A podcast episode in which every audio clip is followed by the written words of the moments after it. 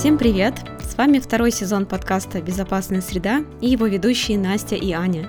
Мы две психиатрки и психотерапевтки по безопасным средам обсуждаем в наших выпусках психическое здоровье, терапию и лайфхаки о том, как заботиться о себе и близких.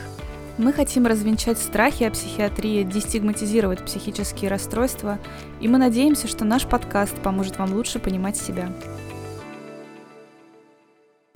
Кто такой психиатр, психолог и психотерапевт, и в каком случае к кому идти, мы уже с тобой разбирали в первом выпуске.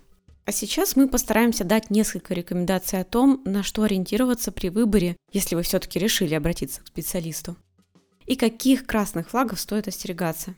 Ань, на что бы ты предложила ориентироваться в первую очередь? Ну, самое логичное, как будто бы кажется, это обратиться к специалисту, к которому уже обращались ваши знакомые и которым это помогло. Ну а как же профессиональная этика и все такое? Мы сейчас с тобой до этого дойдем. Так вот, этот способ неплохо помогает сэкономить много часов или даже недель поиска специалиста. Значительно проще использовать сарафанное радио, ну правда? Угу. Но есть одна проблема, связанная с этикой. Обычно мы не консультируем родственников наших пациентов или родственников наших друзей или членов одной семьи или даже близких партнеров или близких друзей. Как ты думаешь, почему? Ну, так как это создает множественные отношения. Например, если твоя подруга привела к тебе маму на консультацию, то она уже не просто твоя подруга, она еще и родственница твоей пациентки. А если что-то с лечением пойдет не так, а такое может быть, лекарство не подошло, или эта мама осталась недовольна тем, что ее врач не отвечает на звонки в воскресенье, то ваша дружба тоже может испортиться и все такое. А есть ли какая-то разница, как это в психотерапии? Да, по сути, то же самое. Я не могу брать мужа и жену в личную терапию. Семейные терапевты консультируют, например, семьи, но там клиент – это семья, а не конкретный человек. Я также не могу брать маму и дочку и прочие подобные сочетания. В идеале не стоит брать даже каких-то хорошо знакомых между собой людей. Но мы живем в неидеальном мире, и так бывает, что люди не сообщают тебе, по чьим именно рекомендациям они приходят, или специально умалчивают о каких-то близких связях. Поэтому близких родственников терапевт не должен брать в терапию ни параллельно, ни последовательно. Ну а что касается друзей и других лиц из ближайшего окружения наших клиентов, мы стараемся избегать таких ситуаций. Хорошо, давай дальше. Что еще может помочь найти специалиста? За последние годы появилось очень много разнообразных агрегаторов психотерапевтов и психологов. Это как сайт профи.ру, где ты вводишь в поисковик какие-то параметры, а тебе сама система или приложение подбирает подходящего специалиста. С одной стороны, такие ресурсы берут на себя обязательства по подтверждению документов об образовании у зарегистрированных на их сайте специалистов. Ну, то есть предполагается, что все они точно не шарлатаны без образования. Но с другой, обычно там недоступны отзывы, и вы не сможете никак получить информацию о том, какой этот человек или каких результатов терапии он помог добиться. Вам придется это проверять на собственном опыте. Да, кстати, и часто на таких сайтах нельзя выбрать подход психотерапии, в котором хочешь работать. Предположим, вы все-таки нашли парочку специалистов, которые вам понравились.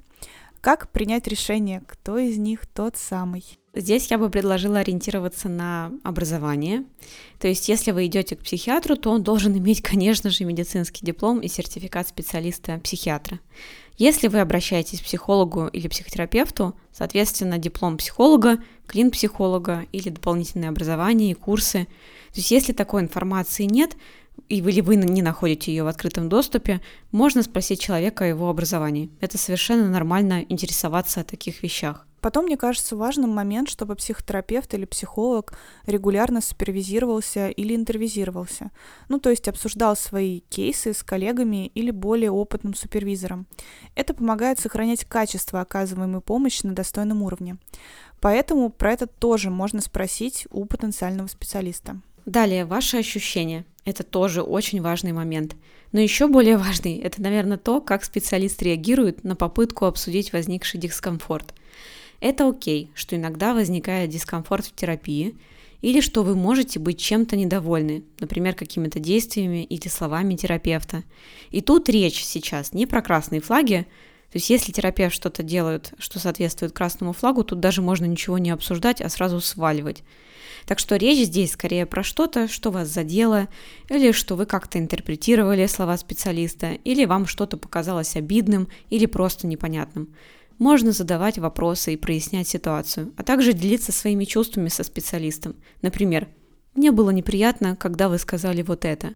И то, как специалист отреагирует дальше, вот это уже прям очень важный момент. Почему, как ты думаешь? Потому что если специалист адекватный, то он прояснит ситуацию, попробует объяснить, что именно он имел в виду, и извиниться за какую-то неаккуратную речь или неаккуратно сказанные слова или что-то такое.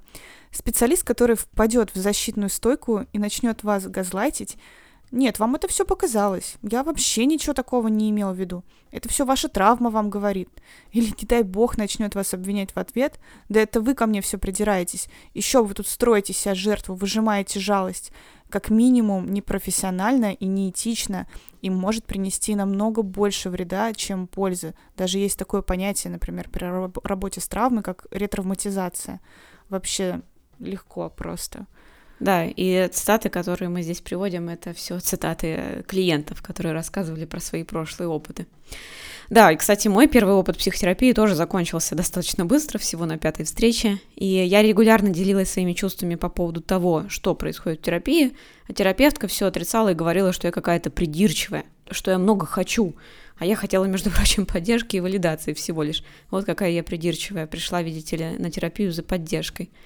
Ну, в общем, пришлось с ней расстаться. А это, между прочим, была терапевтка, к которой я пошла как раз по рекомендации, что самое смешное. Поэтому следует прислушиваться в первую очередь к своим чувствам. Если вам что-то не нравится, это окей.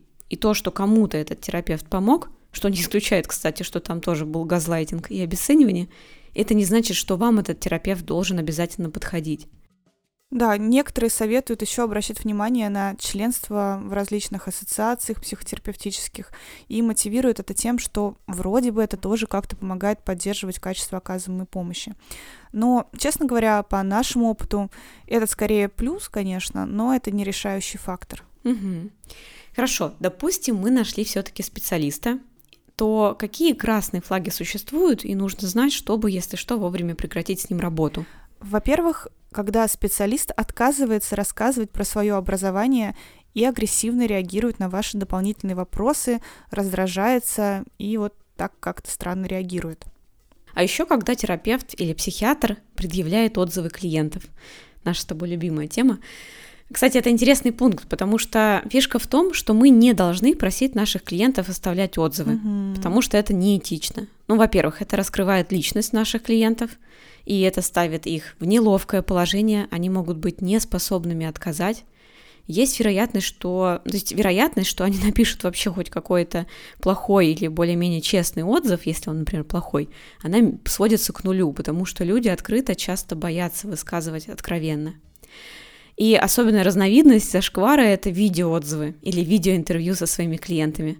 Мы иногда записываем на аудио или видео сессии, но это видят только наши супервизоры или комиссия по сертификации. Это нужно для того, чтобы э, кто-то сторонне оценивал работу психотерапевта и мог дать ему оценку. Но это не для широкой публики. Поэтому мысль о том, чтобы просить наших клиентов давать интервью на видео, это просто жесть. Да, и я хочу уточнить, что мы сами записываем аудио или видео только с согласия самого человека, объясняя, зачем мы это все делаем. Если клиент не хочет, чтобы это было видео, это может быть только аудио, либо мы отворачиваем камеру в сторону нас самих, потому что на самом деле нам больше важно даже наше поведение в сессии, нежели поведение клиента, и нам вообще не важно, как он выглядит. И я тоже знаю такую историю, когда клиент просто спустя несколько сессий заметил, что его записывали на аудио, хотя он не давал никакого согласия, но просто лежало записывающее устройство включенное. Но это супер неприятно и мерзко, мне кажется. Да, это, это неправильно, и если клиент не хочет, он может э, сказать, я не хочу, чтобы меня записывали, и мы не будем записывать, и это не должно никак отражаться на отношениях. Если, кстати говоря, вы дали отказ, терапевт внезапно стал каким-то очень холодным, обиженным и как-то вам, ну, условно мстит за этот отказ, это тоже красный флаг, надо валить. Следующий пункт – неуважительно или инвалидирующе общается. Если вас оскорбляют, всячески принижают ваше достоинство, заставляют себя чувствовать ущербным, что-то идет не так. Если объяснения терапевта выглядят убедительными, и вы сомневаетесь в том, что происходит, спросите кого-то со стороны – это может быть подруга, друг или в каком-нибудь сообществе, можно это сделать анонимно. Тогда будет возможность сравнить свой опыт с другими и понять, все ли у вас в порядке в терапии. Дальше, думаю, всем и так понятно, но если специалист приглашает вас на свидание, нарушает ваши физические или психологические тоже границы, например, трогает, обнимает, целует, берет за руку, отпускает сальные комплименты, флиртует и тому подобное, это не окей. И здесь можно даже ничего не пытаться прояснять или обсуждать, а сразу бежать. Еще мне кажется важным пункт, о котором мы выше чуть-чуть поговорили, когда специалист, например, предлагает поработать с вашим партнером или вашим родственником. Время от времени терапевты делают совместные сессии, и это нормально, особенно когда речь идет о детско-родительских отношениях так как родственники часто играют свою роль в поддержании проблемы, и поэтому нам бывает важно им об этом рассказать. Но я слышала много историй, как одни и те же терапевты отдельно и параллельно работали с тремя братьями, сестрами, родителями и взрослым ребенком. И это не окей. Кстати, знаешь ли ты почему? Да, мы выше объясняли с тобой, почему это не окей, если ты врач, да, то для психотерапевта это не окей по потому, что сложно быть непредвзятым. Когда у тебя на приеме бывают две стороны конфликта, например, мама и дочь, или там отец и сын, или там две сестры или два брата. Ну, то есть невозможно объективно относиться к тому и другому, потому что ты, ну, как бы посвящен в две очень интимные, совершенно разные, возможно, истории. Да, и еще я, например, предупреждаю своих э, клиентов, которые сами являются психологами или психотерапевтами, чтобы они не отправляли э, ко мне своих собственных клиентов, потому что это тоже плодит множественные отношения потому что снова придет клиент, ему что-то во мне не понравится, а это испортит мои отношения с этим человеком. Да, я бы еще напряглась, если бы мой терапевт, узнал, что я психиатр, решил бы ко мне отправлять своих клиентов и сам бы спросил меня об этом. Ну, то есть, по идее, это что-то, что, о чем он должен знать. Ну и напоследок хочется сказать, что если у вас все еще остались какие-то сомнения о том, насколько этичны те или иные действия специалиста, можно обратиться к этическим кодексам ассоциаций врачей или психологов и ориентироваться на них. Ну что ж, друзья, на сегодня у нас пока все. Мы надеемся, что наш сегодняшний выпуск помог вам разобраться в этой теме. Мы открыты к предложениям и темам, которые бы вам были бы интересны. Спасибо всем за внимание, и мы с радостью ждем вашу обратную связь, вопросы, комментарии и желаем вам хорошего дня. Подписывайтесь и ставьте лайки. Пока. Пока.